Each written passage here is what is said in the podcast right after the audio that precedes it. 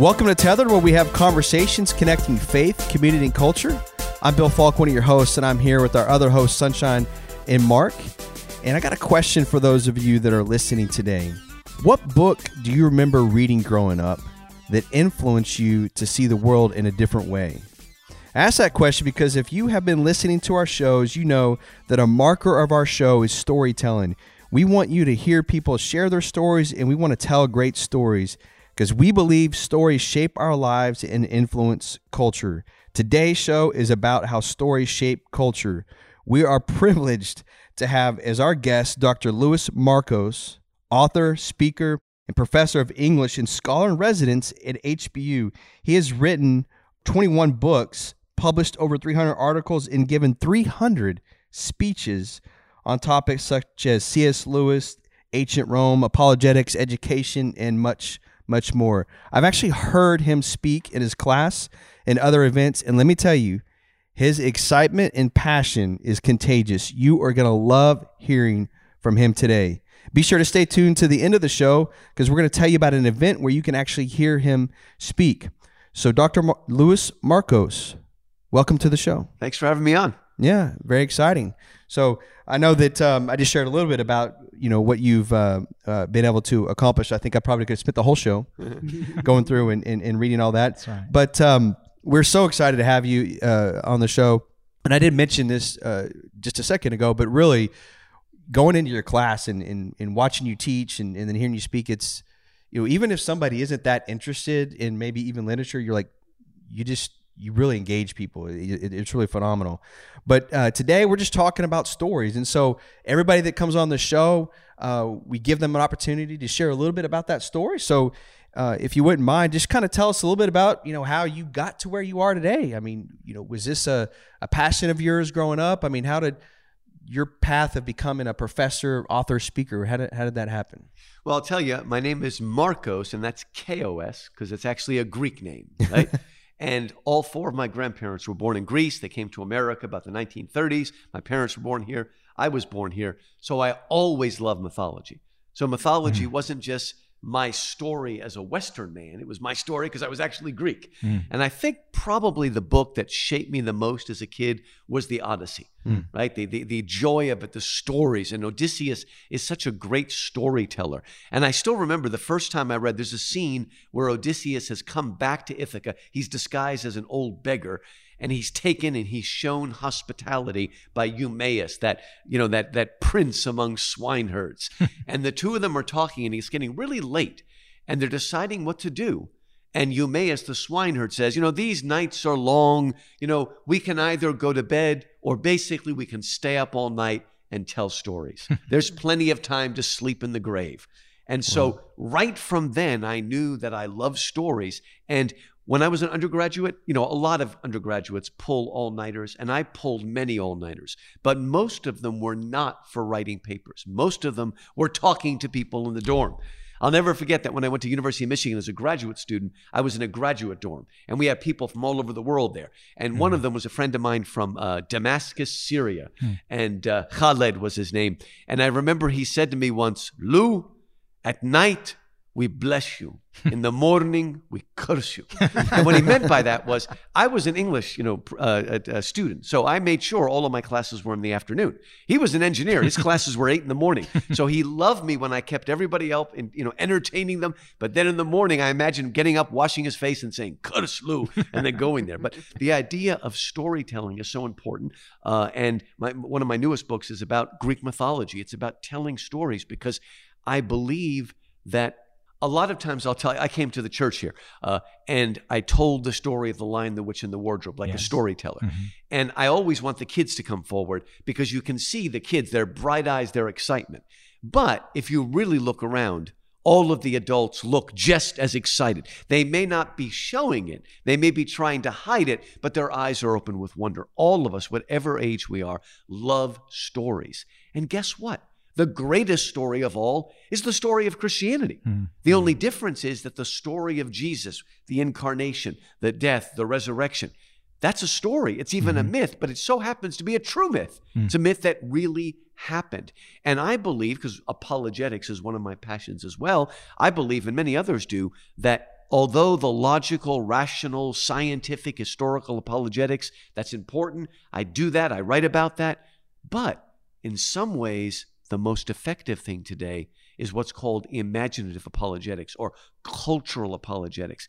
It's inviting young people into a story that's bigger than they are. Mm. You all realize that Hollywood is only being saved now by Marvel superheroes, mm. right? There, there, would be no Hollywood if it wasn't mm-hmm. for Marvel superheroes, right?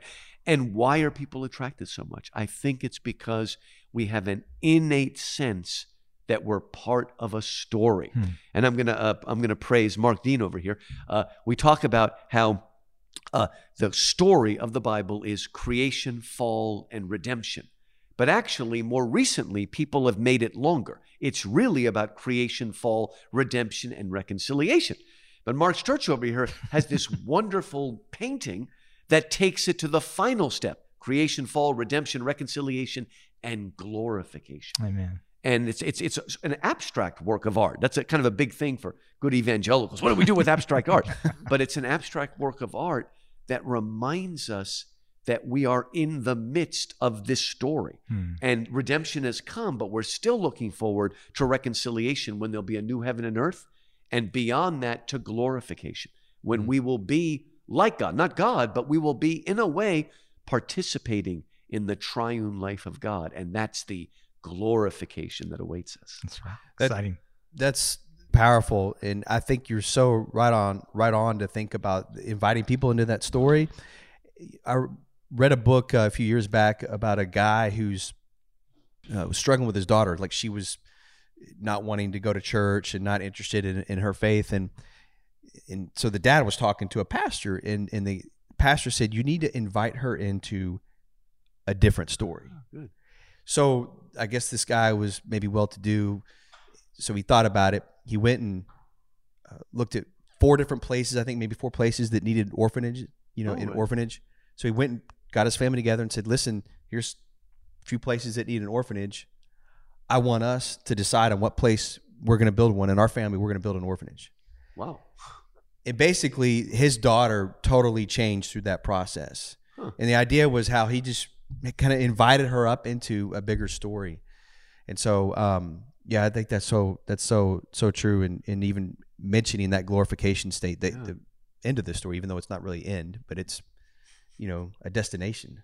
It's it's it's a it's a word that, that the, the Greek Orthodox use called theosis, that God became like us so we could become like Him. Hmm. And in Mere Christianity, Lewis actually talks about that concept. It's all sometimes it's known as deification, which is a little bit scarier sounding, but that's what theosis means. Again, we're not going to be God, but we are going to be taken up. So, see, when Christ came and became a man and died and resurrected, he didn't just do it to give us a get out of hell free card. Right. I mean, that's important. And thank God we have that get out of hell free card. But, you know, Jesus did not become a man and live as one of us. And remember, he still has a body in heaven. He's still fully man and fully God, fully human, fully divine. He'll take us by the skin of our teeth, but he did it so that we could truly become the creatures he created us to be. Hmm. And we need, you know, I mean, why do, why do we think young people are going to want to go to heaven if we give them the most boring um, you know image of heaven imaginable just sitting around frozen in states of worship. I mean heaven has got to be dynamic. Heaven is more than the earth not less than the earth right? i've heard bill voice, voice that over and over and over mm-hmm. right? Mm-hmm. oh yeah. before yeah. Yeah. Randy alcorn i think he wrote a book oh, called heaven. called heaven. And, and he's written fiction too but that book heaven's great. yeah i read that and i thought I want to go to heaven. I never, never really thought about it, you know, the way he uh, wrote about it. I was like, wow, this is going to be amazing. yeah. So, um, so did you always have that with, growing up? I mean, was that um, were your parents influential in in in you having a passion for literature, um, and this kind of uh, the idea of, of the story of God? I mean, was that something that kind of developed over time, maybe when you got into college, or do you, you feel like you kind of grew yeah, up. I mean, it, it, was there, and, and my father is is more of a theist than a believer. He's a very good, virtuous man. We're still praying for him. Uh, uh, my mother's is a stronger Christian, um, and you know it's Greek Orthodox. I mean, the, the, Greek Orthodox faith. If you read the divine liturgy, the Mass, the Gospel's there, but it until I mean it's changing these days.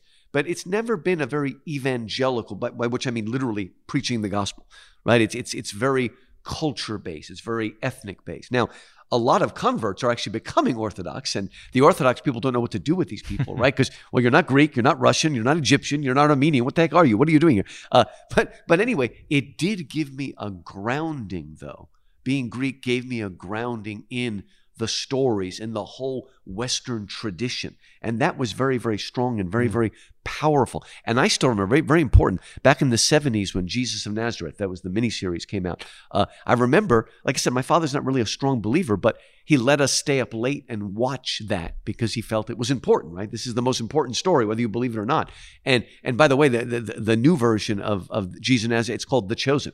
It's the, the, the, the next best life of Yeah, Christ. It's just amazing. And and and and I'll mention that because the reason it's so it's called The Chosen. They're in the middle of their second season and it's going to be I think 8 seasons long and it's a life of Christ, but what's unique about it is that they come up with backstories for all of the disciples. Now, hmm. obviously, it's speculation, mm-hmm. but what they do that's so powerful, and I think it's, it's speaking to me, but it's speaking to a younger generation, is, you know, look, okay, Jesus did a miracle for Peter that made Peter follow. We call it the miraculous catch of fishes, right? And when we read it in the gospel, we're only getting the small story. We're like, oh, that was just a miracle. But wait a minute.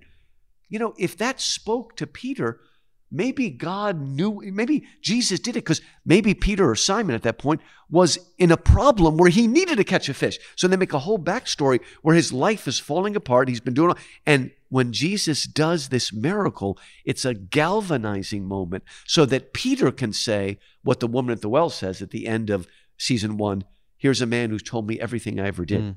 And so I, I I think that, uh, and it's kind of interesting. Do you know who's who's making The Chosen? It's a guy named Dallas uh, Jenkins, who's the son of Philip Jenkins. Heard of that name? The Left Behind series. Okay. Oh, yeah, yeah, he's yeah. the son of the guy that the co-writer of the Left Behind series. Uh, this is a little bit better literature, uh, but anyway. but still, the point is that there's an understanding that if we're going to follow Jesus, we need to understand that following Jesus means he is going to take all of the the, the loose you know the loose threads of our life and weave them together into a tapestry. That's what he's doing in this show. It's so beautiful. It's so moving. If you get a chance to see it, uh, and they're doing it in a weird way. It's it's free to watch if you want, but they also want you to pay it forward, and you can also buy the DVD when it comes out and the merchandise. Um, but again, people are hungry. It yes, we need to know our doctrine. Our doctrine is like the is like my skeleton. Right? If I didn't have a skeleton, I'd be mm-hmm. a, a jellyfish, literally, mm-hmm. right? So we need to focus. They need to understand the full theology, the full meaning of the Nicene Creed. But we want more than a skeleton, right? I want flesh and all that sort of, and that's what comes with the story, with the narrative of how Jesus doesn't just save us and that's the end. He saves us for something, Right, right. for a fuller life, to be able to participate in the story he's doing in planet Earth. And the old earth will be destroyed, but so there will be a new earth and a new Jerusalem. It will still be a physical place. And if you want, you can read all 500 pages of Randy Alcorn's book, Heaven.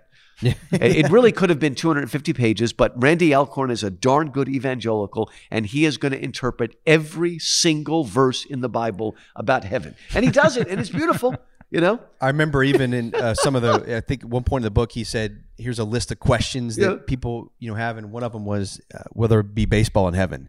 Oh, there and you I go. remember his response was, "Well, why not?" Why not? And he said people might say, "Well, somebody's going to lose," and he thought his response was, "What's wrong with that? Yeah. What's wrong with people just going out and playing a good game and hey, we'll get you next time?"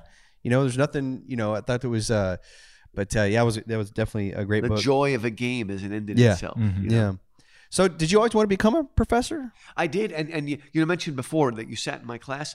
Okay, th- this is almost a universal thing. When you ask people why did you become an English major, and you could have asked me that when I was an undergrad. Right? If you ask them, you know, why did you become an engineer or businessman, whatever? Well, you know, I want a job or this, but almost universally, if you ask them why did you become an English major, because I had an excellent English teacher in high school. Wow. And that's that's pretty much true about history too. But the reason I say that is because English literature is one of those things that often rises or falls on the teacher, the professor. Because if the teacher doesn't make it come alive, you're not going to do it. I mean, unless Yeah. you just are you have it in your bones. And I did have a very good English teacher uh, in high school. Uh, most of my, I went to all secular schools. Most of my mentors were actually secular Jews. Why? Because they had no axe to grind. The worst people to have are the ones who grew up in a Christian home and have rejected it and are angry. Yeah. Bart Ehrman. Ehrman, it's the okay. Bart Ehrmans of the world that are angry and they are going to lead as many people astray as they can. And those are people that have a lot to answer for on Judgment Day because they're like the people in Romans that they do evil and encourage everybody else to do it as well, hmm. right? Because their story has been ruined. They've accepted the cynical, skeptical story. And it's a shame to say it, but misery loves company. And let's draw everybody into that skepticism. And the, the worst, uh, you know, college professors are the ones that all they care about deconstruction, Marxism, feminism. They don't care about the work of literature. They want to use the work of literature to advance their agenda, which is often anti the literature. Like they actually hate Milton, they hate Shakespeare. They so they use them. But when you get a teacher in high school or a professor in college that loves the literature, whose life has been changed by it, who's actually willing to learn at the feet of Dante and Shakespeare and Milton and Homer and Virgil and all these people, those are the people you want because they have been changed and they want to allow you to enter into this world as well. And you know what? That's also true of good seminary professors, right? I didn't go to seminary, but if you go to, I mean, if you want to kill somebody's faith, send them to seminary.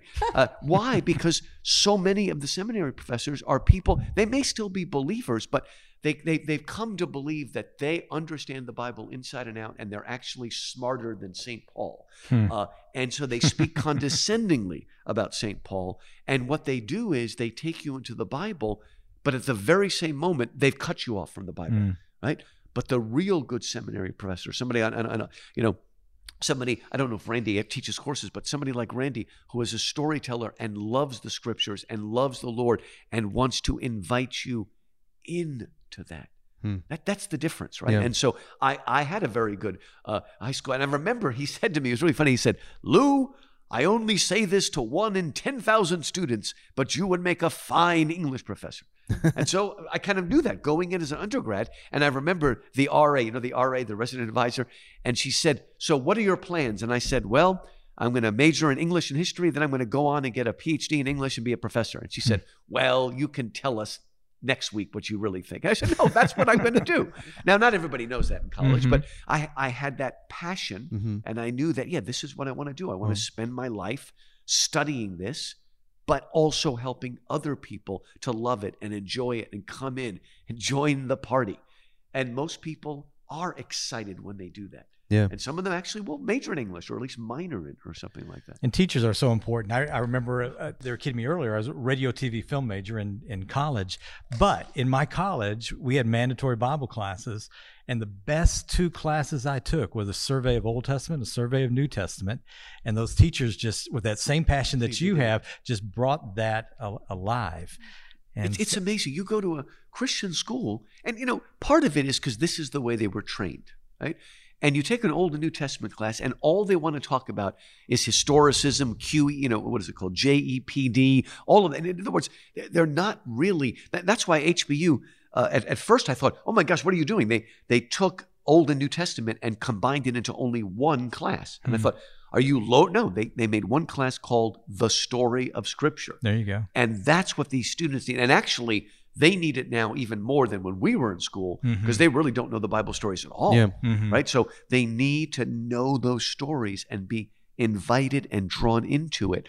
They don't need all this historical criticism and whatnot. I mean, maybe if you go to seminary, but they don't need that. But that's how so many freshman Old and New Testament classes are taught hmm. when they're taught by seminary professors who've turned the Bible into an artifact hmm. and have lost their love for it. Mm-hmm. Yeah. Fortunately, that was my experience. But I, I will. I, I love the fact that they brought them all together because I'm, I'm actually making a point tomorrow or Sunday that uh, it's one story. Right, But when we go with the Old Testament and the New Yes. Testament, we kind of divide it up, and we'll even put it pit it against one against Right. the other as one is better than the other. But it's it's just that whole story together. And you know, part of the problem is that we persist in using the King James English and calling it Old Testament and New Testament. Yeah. If we called it Old Covenant and New, Covenant, mm-hmm. you know, people might start understanding a little bit because nobody knows what the word testament means. The only time they've ever heard that is my last will and testament. They don't know what it means covenant, right? Uh, and so, you know, I like to explain that. That's what it means, okay? The old covenant between God and the Jews, mediated by the law, but the new covenant between God and all people, mediated by the blood of Christ. And again, it's all the same story Mhm. moving forward. Just the best example of this is you can explain the entire gospel message to a person without ever leaving the five books of Moses, Mhm, right? I mhm. mean, it is the uh, it, it is the time just before the Exodus, right? And God is going to send the angel of death, and the angel of death is going to come in to Egypt and kill the firstborn of everything, right? Jew and Gentile alike. It will kill the firstborn. Judgment is coming. But God says to the Jews, and it seems to me possible that any Gentile that wanted to believe this could have joined in. We don't know for sure, but uh, at least Nina Foch in the movie uh, uh, the, the Ten Commandments, you know, the, the surrogate mother of, of uh, Moses joins, right? But I don't see any reason why that couldn't have happened. But anyway, here's the point. If you want to survive the angel of death, you have to go out and find a spotless lamb. Then you have to kill the lamb. You have to take its blood and put it on your lintel, on your doorpost. And when the angel of death comes to your house, it's going to go in the house and say, What a nice Jewish family, and go out the window. Is that what it says? No, it says it's going to see the blood and it's going to literally pass over your house Mhm. and pass that. If the, if the angel of death went into the house, you're finished. At least the firstborn is finished, right? That is the gospel, right? Because we are all like that, Jews. We are all under judgment, not just the firstborn, but everybody. Right. And when we come before judgment, when the angel of death comes to us, we are going to be destroyed unless, right? We take the spotless Lamb of God because Jesus was sinless. We take his blood, we metaphorically put it on our forehead.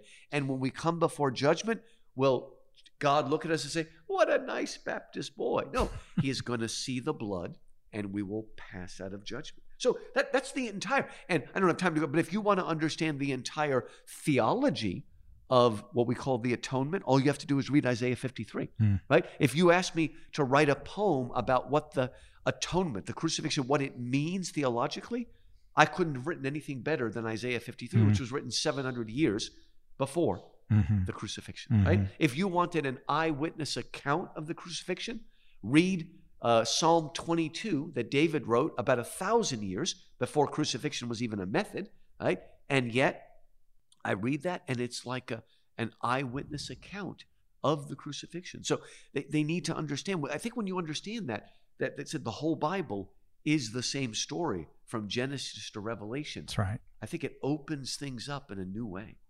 It does. It does very much. I mean, I think uh, again, we were, you know, we're created for a story in Yeah. in realizing that that that's our story. So you were talking about, um, you know, professors igniting passion um, in, in people.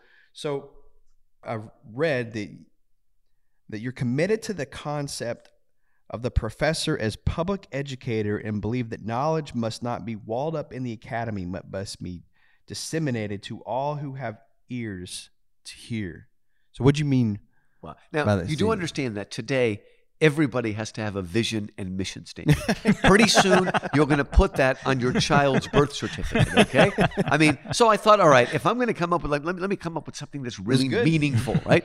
And for me, the professor, what the professor is meant to be, is not just some uh, uh, researcher hiding away in a library and kind of a misanthrope, never talking to people, right?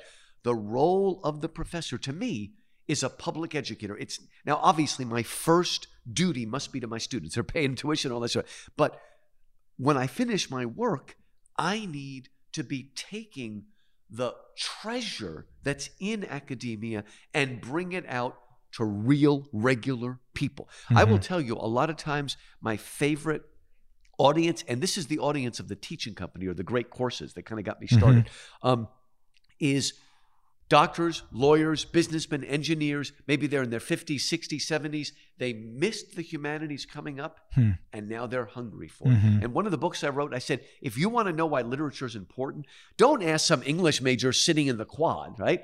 Ask a 65 year old lawyer. He will tell you because it's not till you get older that you realize, for most people, that you realize there are big questions in life, and I need to at least wrestle with them, if not answer them.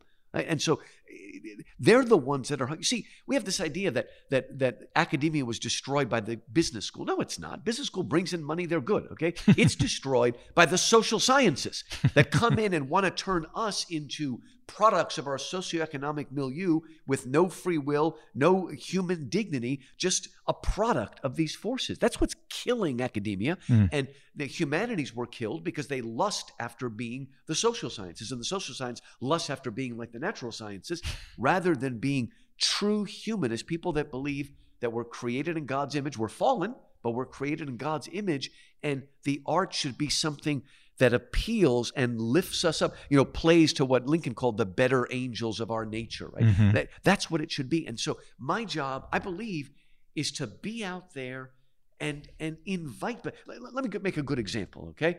Are you also a pastor? Bill? Yeah, I'm the associate pastor. Okay, so you're both pastors. Okay. Yeah. Now, just think about this, right? If you were on an airplane, right, and you saw somebody and it turned out he was a dentist, right? And you asked him, you know, I've been having a pain here. Can, can you look in my mouth? And if he said, Well, no, I'm on vacation, you might not be happy, but you wouldn't think this guy's a jerk, right? I mean, you, you would understand that. But if you were on a plane and there was a guy next to you with a collar, priest, whatever, pastor, and you just had a death in your family, and you said, Could we talk a little bit about that? And if he said, I'm on my vacation, you would think this guy's a jerk, right? Mm-hmm. Because to me, you know, teachers are like pastors. First of all, society gives us more leisure than most other people, unless you're a Southern Baptist preacher and then they work you to death. But generally, please don't work your preachers to death, okay? Thank you. They give us more free time because the idea is that we are spending more time, whether it's in the Word, in prayer, whether it's reading and all. And the idea is that we are becoming fuller people in that sense so that we can share it with other people. Mm-hmm. And it may sound crazy, but if I'm on a plane and somebody asks me a question about Shakespeare or Dante or something, and I'm tired, it doesn't make a difference. I need to talk to you hmm. because I am a public person in the way that a preacher is.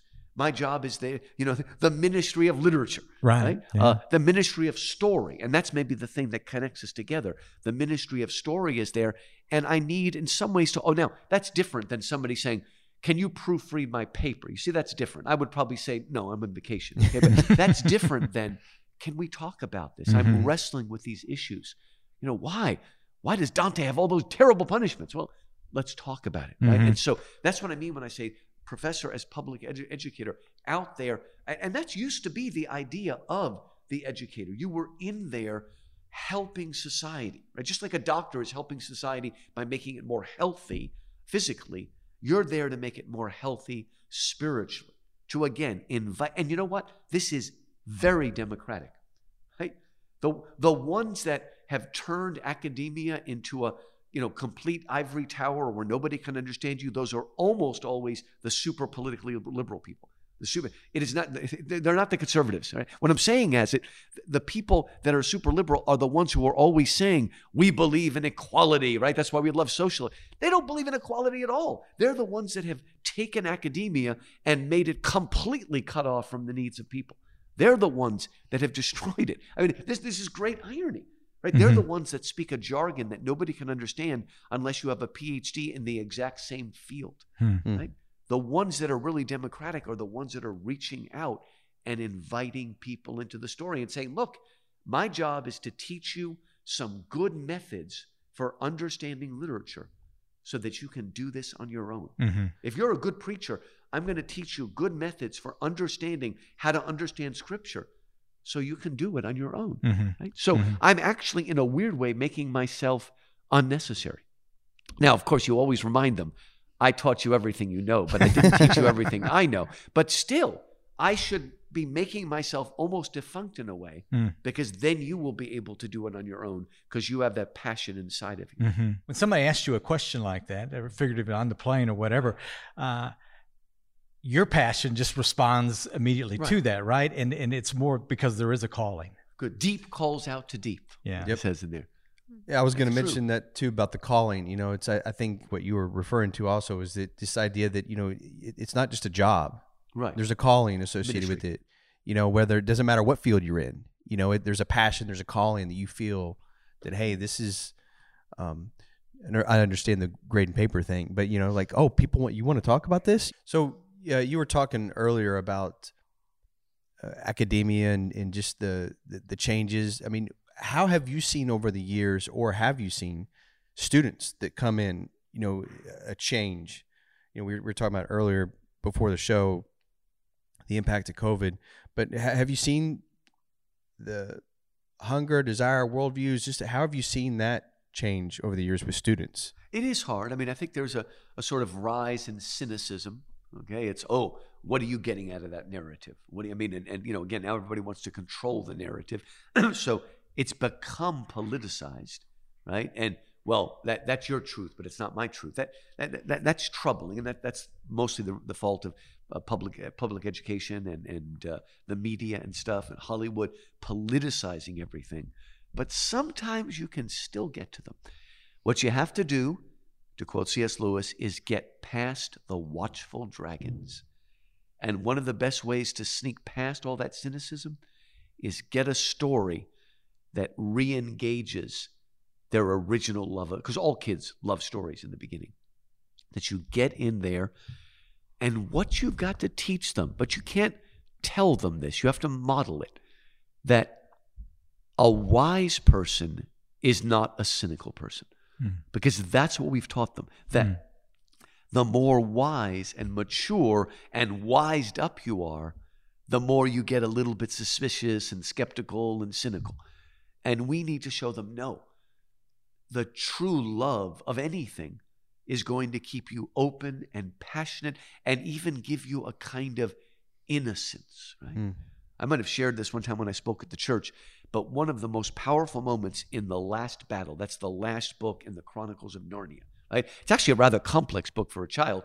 Uh, at one point, there's this, uh, this uh, stable. And when you go through the stable door, you've died and you've gone into Aslan's country. And when the good characters go through the door, they find themselves basically in a restored Garden of Eden. It's beautiful. But there are a group of dwarves that have turned against Narnia and have killed the Narnian horses and have given way to cynicism, who say the dwarves are for the dwarves and care nothing. And when they come on the other side, they think they're in a dark, smelly, pokey little stable. And the good characters try everything they can to convince them open up your eyes, look, there's beauty and wonder. Mhm. But they won't see it. All of their senses are messed up. Hmm. And then suddenly Aslan appears. And Lucy says, Aslan, isn't there something you can do for these poor dwarves? And then Aslan says the most uncalvinist line in all of C.S. Lewis My dear, I will show you exactly what I can and cannot do. we won't go there, we'll have fun. And then he, sh- he roars and shakes his mane, and an entire feast is laid out in front of the dwarves. Mm. And at first, they're eating it quick, and then suddenly it becomes clear they don't even know what they're eating. They think that they're just eating dirty hay and drinking stable water. And then they think someone else got a better. And they're fighting and they're smearing all over their faces. And they cannot understand it. Right? And then Aslan says, You see, you see, I cannot help them. They are in prison. And that prison is only in their mind. Mhm. But it is a real prison. And they are so afraid of being taken in that they cannot be taken out. Mm. Aslan says they've chosen cunning instead of belief. And this is the most destructive thing that happens in, in college and university now is taking students who had an initial love of Dante, Virgil, Milton, whatever it is, and making cynics and skeptics out of them. So that they now think, like the bad seminary student, they now think that they are above this and they've seen through all of it and they're somehow wiser. And that, that pretty much destroys your education, right? Uh, what was it Socrates said? Wisdom begins with wonder. Hmm. Wonder, awe, humility, and that's been lost. Hmm. And, and again, on- once you do that, once you cross over into cynicism, you're no longer going to be changed by what you read. Right. You might read it, you might even get an A on my test. Hmm. but if you have not learned a sense of wonder and awe and humility and a willingness to learn, it's not going to change your belief and it's not going to change your behavior. It's not going to Hmm. do anything for you. Well, well, You, uh, you just sharing that story from uh, C.S. Lewis, you know his book. I was looking at your book uh, from Achilles to Christ. The quote in there, it's at the very beginning of the book. I'm just going to read this from the book. It says, Many Christians, particularly evangelicals like myself, are prone to claim that the Bible is the ultimate source of truth. But that is not technically true. Christ, not the Bible, is the ultimate source of truth. The Bible is but the most perfect and reliable embodiment of that truth which resides in Christ alone. Indeed, in the Gospel of John, Christ tells his disciples that he is the truth. The distinction here is vital. Uh, and you go on to talk about how you know truth can be seen outside of the, the scripture. Ultimately, truth is not an idea. Truth is a person. Now, I'm a good Baptist. You know, it is the Word of God. It's inerrant. It's inspired. Okay, but we need to understand that sometimes we as Christians and, and more evangelicals and Catholics, we treat the Bible without realizing it like Muslims treat the Quran. Okay? Mm-hmm. Muslims believe that the Quran is the dictated word of God. They believe that Muhammad was illiterate. They believe that all Muhammad was was a conduit. If you ever read the Quran, it is written in first person plural from the point of view of God. He is speaking, and there's nothing of Muhammad in there. They claim, right? The word Quran means recitation, right? So the Quran from, from Muslim, the Quran is not the inspired word of God. It is the dictated word of God. Too often, Baptists like myself, we, we, we have this idea that the way the Bible was written is Paul closed his eyes and just took dictation. No. Now, I do have some students that, that, that take their test that way. Yeah. They I'll close my eyes. God, move my pen. Okay. That, that's called testing God, not trusting God. Okay. Automatic writing, right? And, but that's what Muslim, but we, we have this idea. No. The best way to think about the Bible, okay, what do we call the Bible? The Word of God. Mm-hmm. What else do we refer to as the Word of God? Jesus. Jesus. Okay.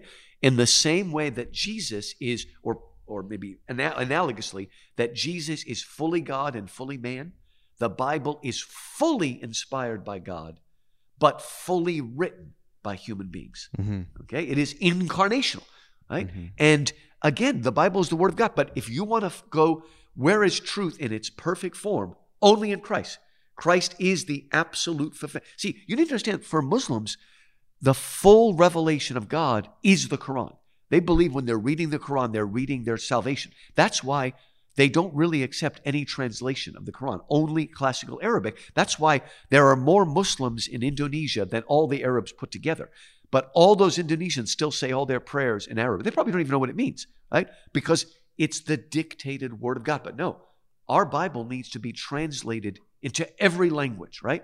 I mean, you know that that that evangelicals we don't have saints, but we actually do have saints. We call them Wycliffe Bible translators. Those are our saints, okay? and we almost worship them because they are doing that ultimate thing of incarnating the Word of God, right? So it's important if we understand that the center of truth is a person, the one who said, "I am the way, the truth, and the life," then we'll understand that we can find bits and pieces of that truth all around. Now, only in the Bible do we have a fully reliable source of truth that points directly to Christ. But still, because the center of truth is a person, we can find glimmerings of that truth in all different places. So when I wrote the, the Achilles to Christ, I'm finding it in the Iliad, the Odyssey, the Aeneid, the Greek tragedies. My new book, The Myth Made Fact, I'm looking directly at the myths. I wrote another book called Heaven and Hell, where I'm looking at stories of heaven and hell. Some of them are biblical, some are not, but in them we can find bits and pieces, glimmerings of truth. Now, we can be so thankful that we have the Bible to measure all that truth. We have a touchstone, a measuring rod. Mhm. And thank God we have that, or we'd be in trouble, right? So everything is leading up to it. But we need to understand that when we study other things, we can find truth. Let, let me lay something to rest that people sort, sort of misunderstand. There is a place in the book of Acts where Christians burn books. Oh my gosh, wait, okay. Read that story very carefully, right? Those people are not burning copies of the Iliad or the Odyssey or the Aeneid or Ovid's Metamorphoses. What they are burning is books of spells, okay? These mm-hmm. are not books in the sense of literature. They are collections of spells voodoo we would say over here. And they're, most of them are very expensive because they're made with gold you know.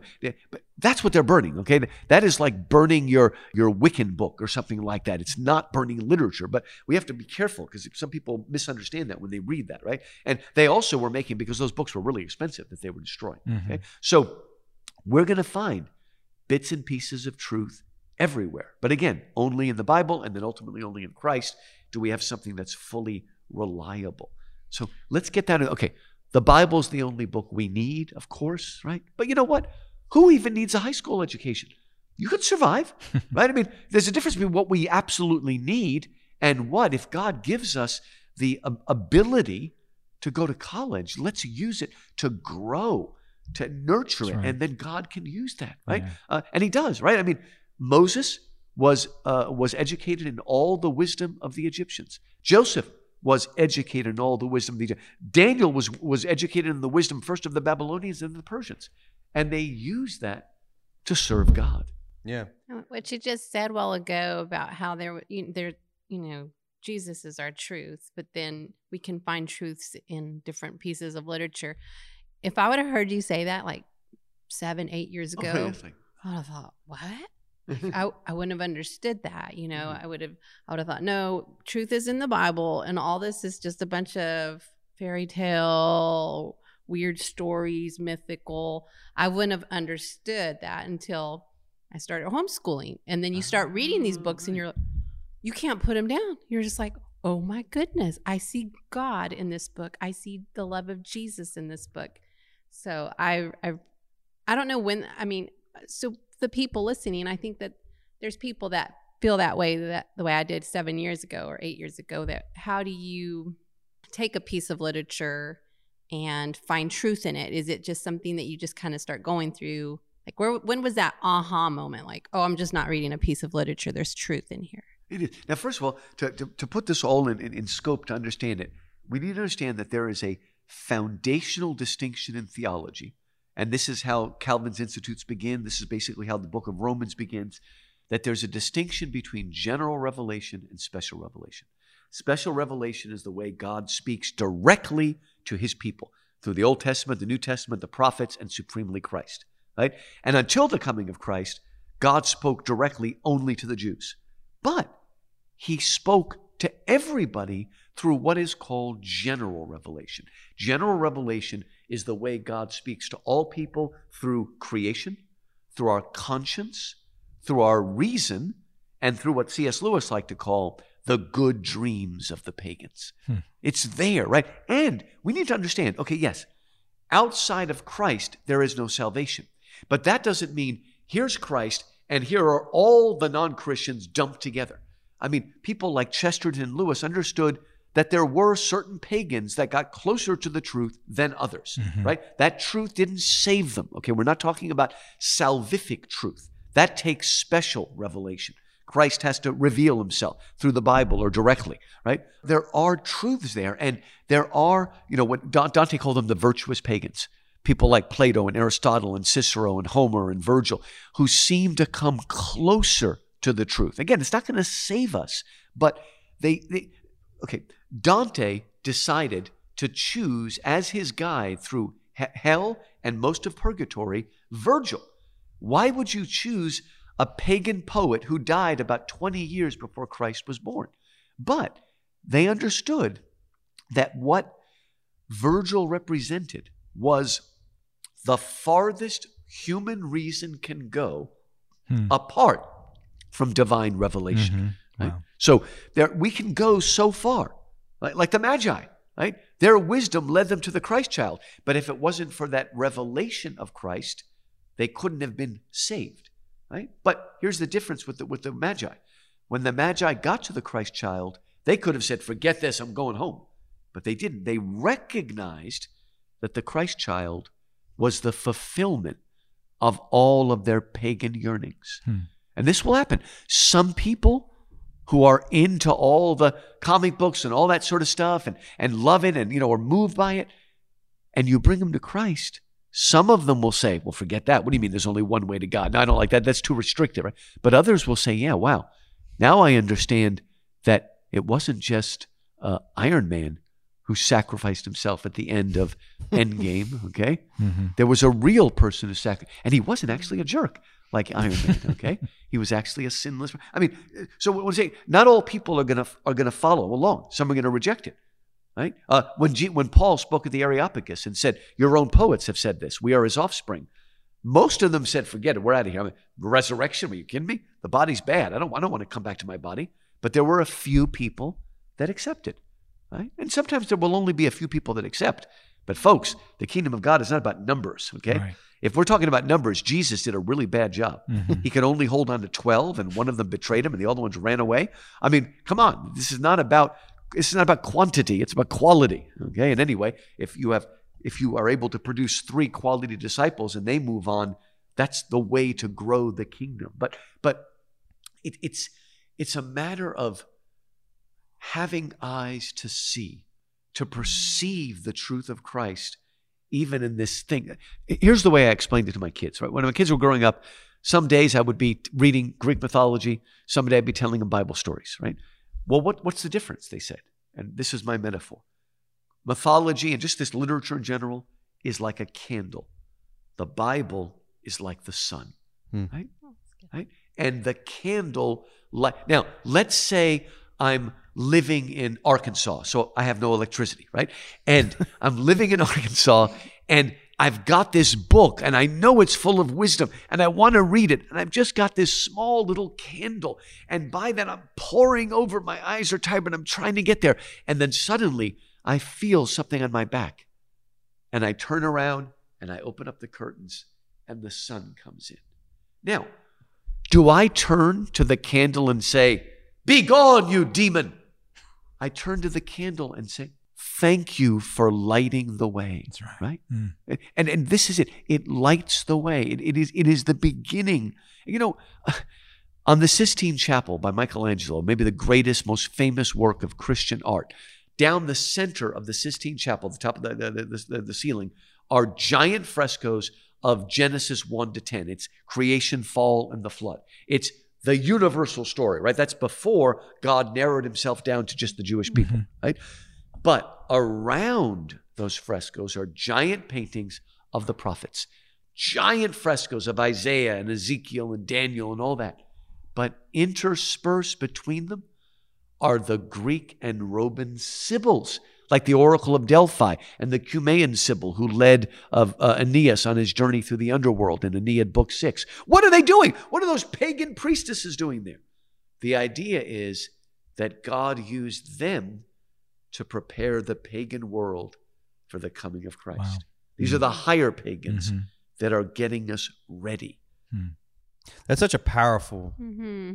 perspective um, to have on it because I think a lot of, especially today, it seems that maybe because people have just forgotten that they they want to dismiss, you know, mythology and, and dismiss that because hey, Mm-hmm. you know, be gone with the candle, Right, you know, right? But but realizing how God used those things, you know, for the Son Right.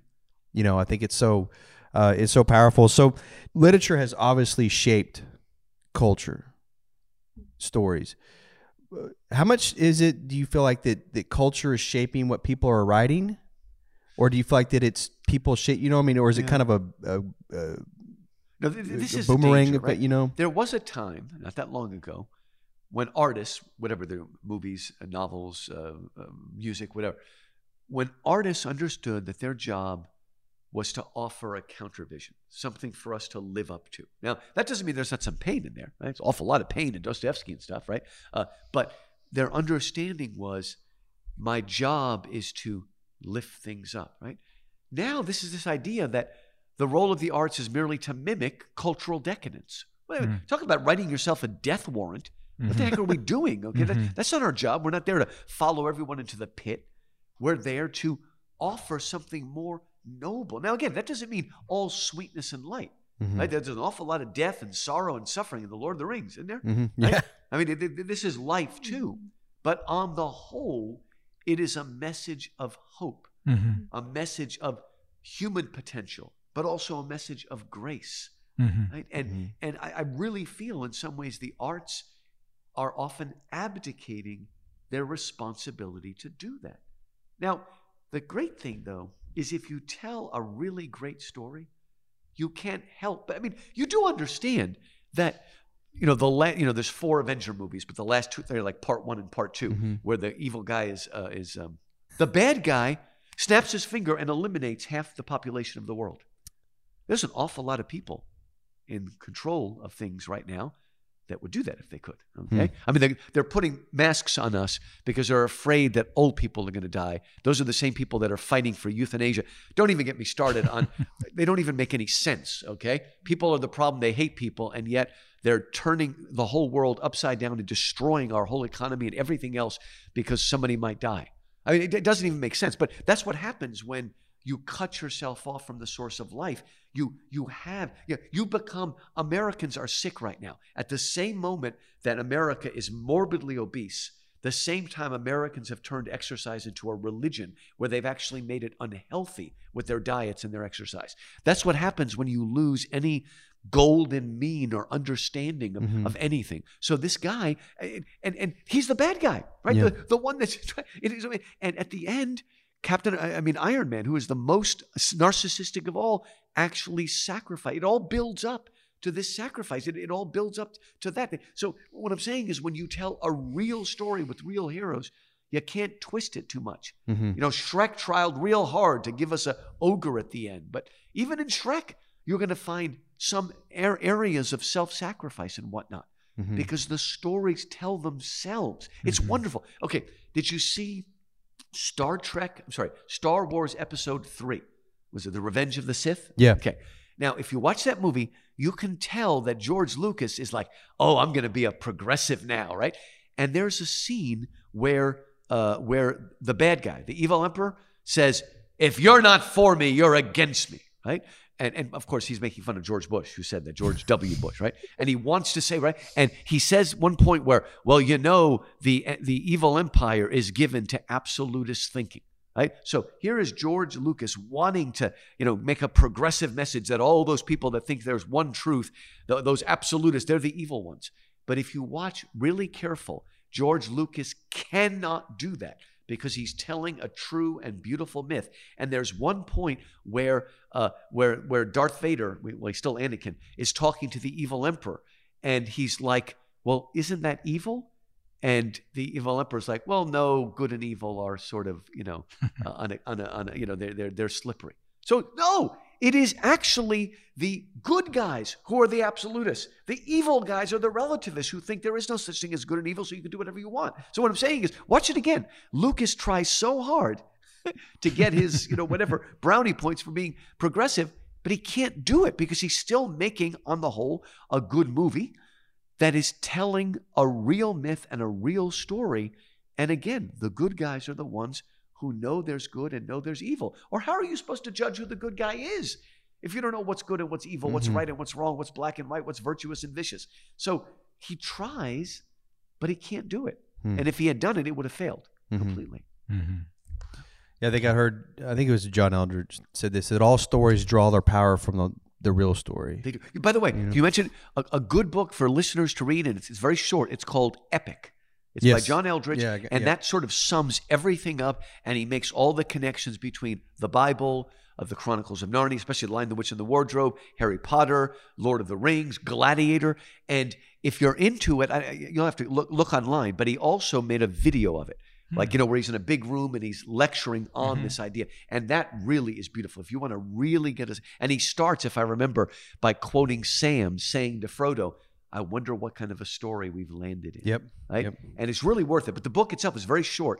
Uh, but but again, I, I really do love Journey of Desire. Those are those are good Yeah, books. And yeah. but femininity simply disappears. Okay, Mhm. that's what happens. Right. So th th th- those are the real sexists that hate femininity. So, but it all ties into stories, right? If you and you know, thank God they they did the Lord of the Rings faithful, right? Because there was one point where they were going to have uh, Arwen come to the battlefield and kill hundred people. And thankfully, they didn't do that. Mhm. Okay, Mhm. they they made up for it by having that little elf girl in The Hobbit, but she was well enough done that didn't bother me too much. And she was also played by that lovely girl from uh, from Lost. Uh, so, but but but again, they they they, ah, it's just like I said. Thank God they were faithful to it in that. And pretty much Harry Potter is faithful to that too. Harry Potter understands masculine and feminine. They're very, very much masculine and feminine uh, in, in, in a very strong way, right? Mhm. And appa- I haven't read them all, but in the beginning, the Percy Jackson story started like that. But apparently, he's gone over to the dark side, and ev- everything is all. So I'm Mm. not going to read it. But the original books were pretty good. Well, you were talking about uh, classic literature just just a second ago. I mean, we- we've been talking about it a lot the whole time, but you know, I've heard you say that one of the mistakes made by people reading classic literature is failing to ask if it is true. Oh yeah.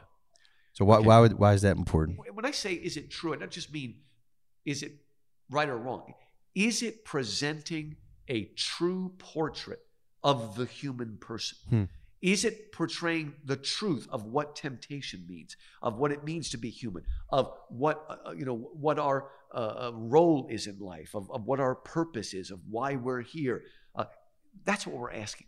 Does it present a true portrait? And now we also might read it and decide it presents a false portrait. But let's start talking about that, right? You know, there are many that present a false portrait of life. And I think when now you say that, and I think when I watched the the Lord of the Rings, what I was telling you about when I first, saw, I think that uh, that's in essence of what I was. It's like this is true. It's just true, right? This is true. you know what, what's going on. So, um, talking about that idea uh, uh, of truth, you know, you're considered, you know, an authority expert on on C.S. Lewis. How did he become such an intentional uh, or influential voice, not in just his world, but even the world today? I mean, what can we learn from him to help us even in gold, engage culture something. today? C.S. Lewis, when he came to America, his, he never came to America, his books came to America. He was a godsend for actually two different groups of Christians, okay? For those groups of Christians, sort of generic evangelicals who had said, all right, we'll just give over our mind to the university. Just leave us alone to sing our songs and feel our nice feelings and all that sort of stuff, and we won't press too much. Lewis, thank God, said, Look, okay, Christianity is a worldview. It is rational. It makes sense. Now, it still takes faith to accept it, but faith doesn't mean believing in something you know isn't true. Mm-hmm. Christianity makes sense. It is a worldview. It, it has a paradigm. It has something to say about every area, and it can be defended rationally. You don't have to check your mind at the door when you can become a Christian, right? That it is respectable, and some of the greatest minds in all history were Christians. Right? But he helped another group of people. We might call this group of people the frozen chosen. okay? People who really studied their systematic theology, worship God with their mind, but were not yielding their imagination to God. Right? They were the ones that, you know, again, did a great job building the skeleton, you know, the systematic theology, all that great stuff. But they were afraid of that pagan literature, of all that mythology. They were afraid of fiction, for that matter, right? Forgetting, of course, that the, the parables are short stories, fiction, but we won't go there. Um, but they were just nervous, right? No, it's going to lead me astray, right? Now, see, what these people don't understand. Let, let me tell a quick story. Many years ago, uh, my parents live in Florida, so I was in Florida, and there was a uh, radio evangelist, a strong man of God, who was telling people, don't read C.S. Lewis, right? So they asked me to talk to him, and I talked to the man. And as I guessed, he had not read any C.S. Lewis. He'd read something he'd read online. That wasn't what shocked me. What shocked me was this. I said, well, well, sir, what have you read by C.S. Lewis? Have you read The Chronicles of Narnia? And he said, Ever since I became a believer 40 years ago, I've not read a single work of fiction. Now, wow. I mean, he hadn't even read the Left Behind series, which, as I said, is probably a good thing. Okay. Now, here, here's the point, and this took me a while to really understand it. You know, that's the light bulb we talked about. I suddenly realized that if you asked this, and he was, by, by the way, he was a strong Christian who led people to Christ. If you asked that man, why don't you read fiction? He would have said, because I'm a Christian. But I believe the real reason he doesn't read fiction is because he's a modernist and he doesn't know it. He has bought into the enlightenment split, as it's called, that says here hmm. is reason and here's emotion, logic, intuition, fact, value, history, myth, science, religion. They're completely separate, right? Hmm. And it made us lust. Oh, unless we're completely based on facts and all of that sort of stuff, we're no good. Now, I believe that the Bible has a great deal to tell us about science, okay? God created the world. And don't get me talking about theistic evolutionists because those guys get me really mad, okay? But the Bible is not a scientific textbook. Right? It wasn't meant to be a scientific textbook. It teaches us things about the nature of reality. But the trouble is, when we try to defend it as a scientific textbook, first of all, we're going to lose because that's not what it was meant to be. Never was meant to be that. Mm-hmm. Mm-hmm. Okay? So we need to understand that if we're fully going to understand the Bible, we need to understand historical truth, but we also need to understand literature because the majority of the Bible is written in either poetry or, or stories or whatnot, okay? Fictional things. That doesn't mean they're not true. See, we've bought into this, this artificial split that says it's either completely true or a myth.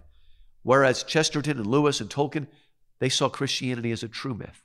Why? Because, okay, Jesus is more than all those mythical people because Jesus is true. It actually happened in real time and space under Pontius Pilate. But Jesus is more than a myth, but he's not less than a myth. In other words, Jesus, while being completely true, also speaks to that part of us that yearns and desires for story Mm. and myth and Mm. to be part of it. Mm. And we need to understand that God fulfills that as well. Mm. Right? Because it's terrible. People may, I've, I've got to leave, I have to leave the church because there's no wonder there. There's no imagination. There's no beauty there. Right? Mm. Right? As, as one, of, one of our former provosts said, you know, I've often gone to Baptist schools to give a lecture on beauty, and I give that lecture in one of the ugliest buildings I've ever been in. Mm. Okay, right? So beauty. Mhm. And again, this church here where I'm speaking actually has commissioned a number of works. You have a new one to show me after this? I guess so. Yeah, you probably have some new ones. Okay, but this is beautiful. right? Yeah, I, uh, you're talking about story. I, I think it's in John one. He, you know, uh, Jesus came to reveal the Father, and Oh, and if if I'm correct on this, I could be wrong, uh, but uh, if it's this verse, that it, really what it's saying, the word for reveal, elsewhere in the Scripture, that word is used to when someone's telling a story. It- Okay, John 118. Yes. No one has seen God at any time. The only begotten Son of God, which is in the bosom of the Father, has explained him. But you could also say revealed, or you really could say narrated him. That's what I'm yeah, getting at. That, yeah. that is a, a, very possible uh, translation. when I read that, I was like, "That's yeah, it's like, amazing." wow, You know, yeah. He is this. Maybe Jesus is the story. Yeah, You yeah. Um, it's. He is that part of the Trinity that reveals, yeah. right, from the beginning. He is light, and in him there is no darkness. I mean, it, it's uh, again, you know, one, one of the one of the most famous but also hard to watch movies about the life of Christ is called "The Greatest Story Ever Told." You ever see that? Mhm. It's beautiful, but it's like it's like looking at one of those coffee books, just one beautiful thing after another with no life in it. But anyway, So, um, you know, how much of the Greek world has influenced our Western civilization? Civilization, and do you think that people have forgotten about that today? You know, we, we've forgotten that, you know, a democracy is only as good as its citizens. Hmm. right? You know, it- Athens created democracy, right? Greece, but particularly Athens. But they fell prey to, okay, they basically fell prey to the two things that kill democracy. And generally speaking, one is a little bit more to the right, one's a little bit more to the left. So I can be balanced here, okay? One of the things that destroys democracy is the idea of sort of my country right or wrong, a super kind of patriotism that's anti immigrant, anti everything. Okay. The other one, though, is the desire for radical egalitarianism to make everybody the same. That destroys everything. This is what this is what is going to kill our country, right? Everybody's got to be the same. Crush it together. And we know that's nonsense, right? You know, would you go to the symphony if it was based on egalitarian principles, right? Would you spend all that money for a year subscription if they took anybody off the street who thought they could play a flute, right? Would you buy a season ticket for a football team that was based on egalitarian? Oh, wait a minute. That would be the Houston Texans, actually. anyway, sorry. But the, uh, but anyway, so, but, but anyway, the, the, what we've got to learn is what they did right and what they did wrong. Okay. What they did right is they tried to create a system that invited people in. It's, you know, democracy means rule by the people or a republic that, that try to understand the need. But I'm a Greek, and I wish I could say that all the founding fathers learned everything from Greece, but sometimes the Greeks were the bad example, right? It was the Roman Republic, right? The Roman Republic had a representational democracy where you hire people, hire people, you elect people to represent you so they can deliberate, right? The, the Greek democracy for a while was a direct democracy. It was, it, okay, imagine if our entire democracy was run the same way that we run jury duty, because that's how they did it. It was done by selection rather than election. Now, it worked for a while because they lived up to their ideals of justice and courage. But when things started to go bad, they just forgot about their values and their absolute standards, and when there was nothing to hold them, right? There mm-hmm. weren't checks and balances. And the Romans did it, but they did a little bit better because they found a way to have basically what we call three branches of government that balance themselves back and forth. But again, the, the Greeks sort of begin it all by holding up a standard that we can live to and inventing a kind of education that would raise democratically minded people. Hmm. But again, we, what's happened is that public education has been hijacked by progressives, and this has been going on for 100 years, who don't believe in those standards anymore. They've thrown out that sense of what it means to be good and true and noble and living up to a standard. Hmm. Uh, but again, the, the Greeks were also one of the first people that really thought about thinking. They didn't just think, they thought about thinking. Right? This is interesting. And that kind of got them uh, looking at that and asking the questions what does it mean to be mortal? What does it mean to be human? Uh, it gave us heroes and the young people, they used to grow up wanting to be like the heroes of epic. Hmm. Just like our kids used to grow up wanting to be good people, the good astronauts and the good, uh, you know, whatever, uh, uh, athletes. But now, who are their role models? Okay. Who are their role models now? Actors that have no moral center, uh, celebrities that have no moral center, or athletes that no longer have a moral center, right? There was a time when they could actually look up to baseball players mm-hmm. as embodying, you know, goodness and truth and beauty. But we've lost that because, in the same way that the arts have abdicated their responsibility to hold up a higher standard, our celebrities have also abdicated their responsibility to hold up a higher standard. And they can do virtue signaling, but it's not a higher standard. So, how do we tell a different story? Wow. Oh, that, that's it we have got to show them, that, first of all, we got to show them that the real magic is in Christianity. Hmm. There is no greater magic than the belief that God became mad, man while still being God. There's no greater magic than the incarnation. Hmm. Okay? It's what every myth is about, but it actually happened in real time and space. Mm-hmm. Right? So we, we, we need to, to train them in that. Our story has to be one that balances justice and mercy holiness and forgiveness. Mm-hmm. And we go from one extreme to the other. Mm-hmm. Right? We, we, you know, it, I guess it used to be that we probably overdid the condemnation part, but mm-hmm. we've gone to the other extreme. Yeah. And th- the trouble is that the people who only want to hear about forgiveness and all of that, they are themselves actually the most judgmental people in the world mm-hmm. and want to cancel everybody else that doesn't do that. So, so it's not, we, we, we've lost the proper balance between the two. Wow. You, you want to hear? Okay, this is not in the movie, so I'll tell you this. Okay. if you've seen the movie of Lord of the Rings, uh, Denethor sort of goes crazy and is about to set himself and his son on fire when Faramir is actually not dead, right? Now, in the movie, there is a, a guard of Gondor named Beregond, right? And he has got to make a decision if he follows the law that's being laid down by Denethor, who is the steward, right? Faramir is going to die. If he resists it, he may have to fight against his liege lord. And he has got to make an incredibly difficult moral choice. And in the end, he saves the life of Faramir, but has to kill some of the guard to do it. And at the end, when the king returns, Aragorn returns, he must judge Beregond. What is he going to do?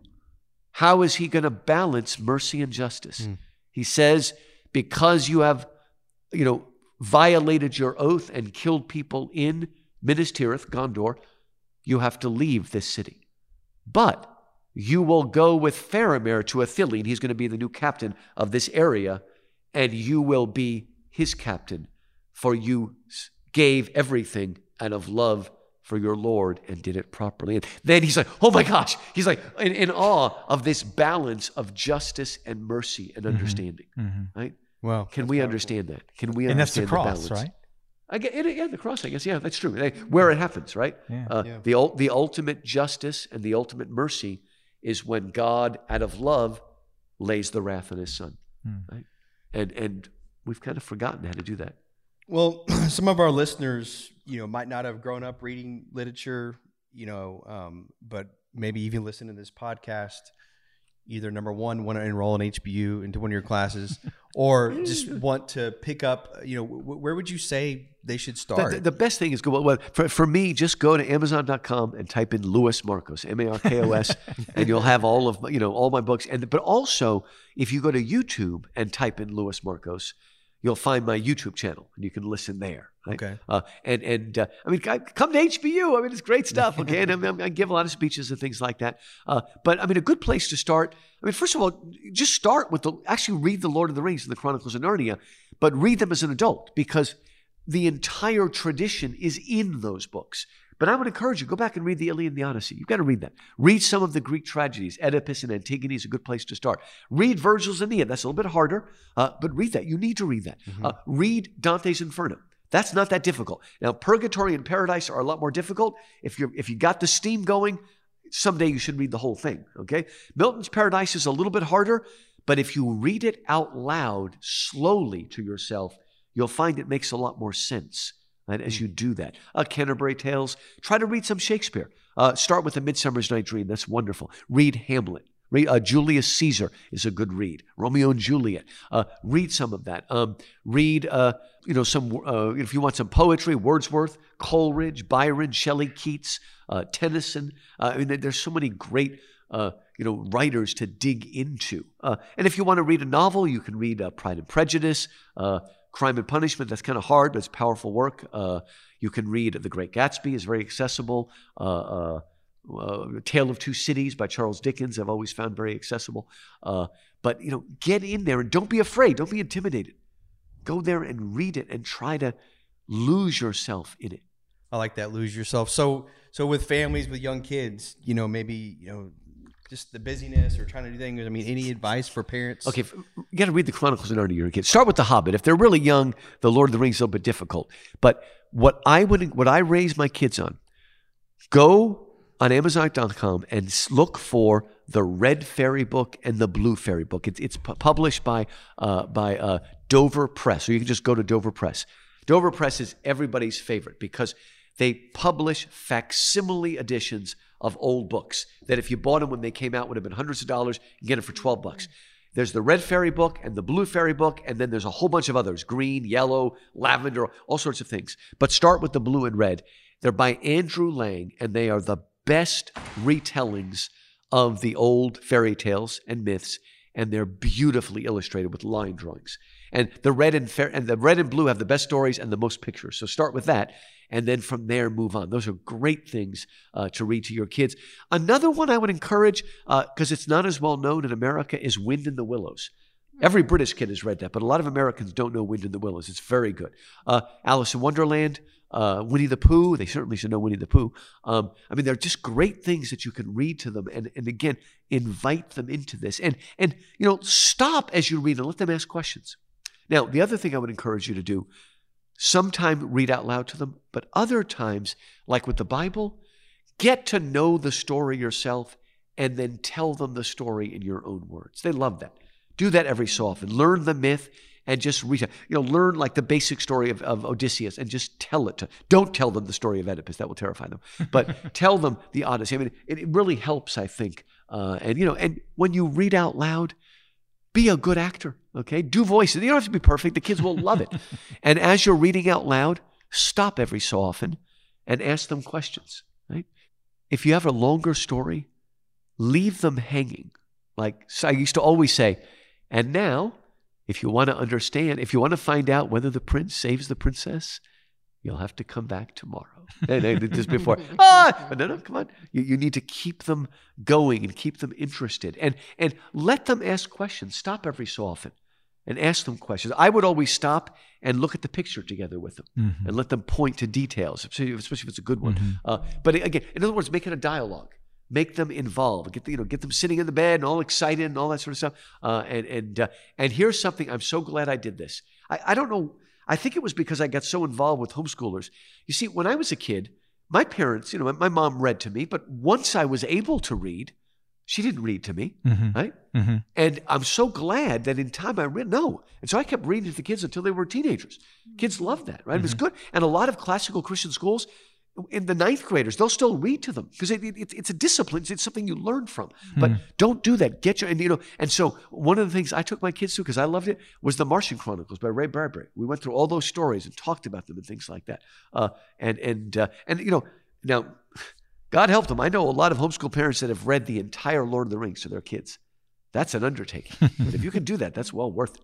right? Mm. But the Narnia Chronicles are shorter. You can read them and all that. Uh, and also, keep stories alive when you go on a long car trip with your kids. Hmm. Listen to stories.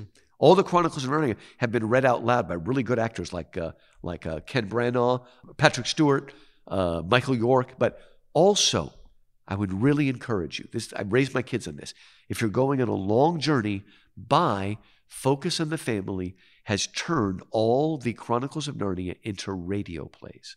They've got a lot of other ones too, but get those. And when when I used to go on long car trips, whenever Aslan appeared, the car got silent. Everything, you know, it, it just and and also the BBC did a 13 part radio play version of the uh, Lord of the Rings. That's brilliant. Hmm. I've listened to them again and again. So get those and focus on the family. They're- They've done other books. You know, they did the Christmas Carol. They've even got a Ben Hur. Uh, they've got uh, Les Mis, a shorter version, of Les Miserables. A few of them that I bought. Uh, they've got they've got um, at the back of the North Wind by George MacDonald. But you know, the reading, but when they're read out loud, I mean, they're, they're, they're acted. I mean, they got music and different actors and special effects sounds and all. Wonderful stuff. One thing I've become aware of is, I guess, the intentionality of parents, and particularly, I hear it from you, but of dads, of Yes. how much have, have dads kind of advocated that role. They have. I've been reading um, biographies on the presidents of Oh, the United. States, and so it was interesting that that I saw both with uh, John Adams and John Quincy Adams in their writings. They are adamant on their to their kids about you need to be reading this right now, and and there are all those classics that you're talking about. They wanted to make sure that they had the, this foundation in the in the Greek and Roman classics as you as you Oh, were discussing. I remember somebody showed me that he wrote a letter to his son saying, if you want to understand everything about political science, you must read Thucydides, the Peloponnesian War. There you go. If possible, in the original Greek, which Yeah, is some of the yeah. words. And I can't remember, but somebody told me the kid was like 10 when he sent him the letter. yeah, they were pretty. just- he's pretty rough. Yeah. Oh my gosh. I mean, he, he and, and he, you know, he, he man, what what, a, what an education he had. Yeah, of course, you- John Adams looked down on George Washington, you know, because he said Washington he never studied that stuff. I never say. You see, that's it. I mean, Farm boy. the farm, right, the farm boy. You know, but but but you, but you're right. D- Dad has to show them the importance. of right. Right? Yeah. And you need to keep a dialogue going on. And you know what? If they're reading the Odyssey, bring up the Odyssey at the dinner table. Bring it into the conversation. What it means. See, as I tell my students, WWJD, what would Jesus do? That's good, but I also want them to ask, what would Achilles do? What would Odysseus do? Right? Mm. What, you know, what would Frodo do? Mhm. this, this sort of stuff. Right? I mean, because you're- they're getting into it. Yeah, and with with I think John Quincy Adams, what thrilled him the most was when his son would have those discussions with him Oh, wow. about when they were See? able to discuss those things Oh, it was together. great. I remember driving and the, my, my kids in the back seat are talking about Plato or something, and it's just, oh, this is like heaven. This is beautiful. We They are. started reading The Hobbit because Oh, mine are young, and we're like, oh, "It's time for our second breakfast." You know, Oh, they there we have their go. Second breakfast, or your feet look like Bilbo's. oh, that's great. Oh, see, that's great. It's give it gives I think a family a common language, Yes. Mhm. and it gives you this underpinning, this story that I think makes your family. It, it's it's kind of this legacy that you're creating through literature, and it's just really neat. My kids and I literally talk to each other in Lord of the Rings, both Mm, the novel mhm. and the movie. Right? Because I mean, we Yeah. we've done so many, we've hosted so many uh, movie marathons, watching the whole thing, and and and and, and Narnia too. We can we could speak to each other in that language, and it's it's very very powerful. Hmm. You know, and and uh, there's even consolation there. There's there's challenges there and things like that, and uh, yeah, it's it's just something. So uh, this has been fantastic uh, visiting with you today, and just a lot of uh, great information. But coming up in June, there's going to be opportunity for people um, Right. to hear you speak. And that's actually going to be in June, in June 27th on a Sunday um, at uh, at Sienna Ranch. If you want more information about that, um, how you can uh, be a part on June 27th, the Sunday evening, um, you can go to our website, siennaranch.org, and, and look and, and find out information um, uh, about that. But that's going to be coming on June um, June 27th. Hmm. Uh, check that out. And what are we doing? Pilgrim's Progress. Right. Was that Pilgrim's Progress? Right. Pilgrim's yeah. Progress. So if you have not read Pilgrim's Progress, you Get should read on it. yeah, Um, but uh, Dr. Markos is going to talk about that on that on that Sunday, Sunday evening. It's a great book. It is. They even have one for kids. There's all sorts of Yeah. versions in easier English and whatnot. It was the you know second big bestseller after the Bible for a couple hundred years. I mean, Mm-hmm. it's amazing. Yeah. and then in July we're going to have with he'll be back Screwtape right? letters. And then in August will be uh, the Great Divorce by C.S. Lewis. so exciting So- summer. Yeah. If you you know not sure if you got a trip planned for the summer or not, but you know the last Sunday night of June, July, and August. Well, thank you again so much uh, for being part of the show. It's been it's been great, and uh, hope you guys enjoyed the show. And be sure to subscribe to get all the latest content. And y'all take care. God bless.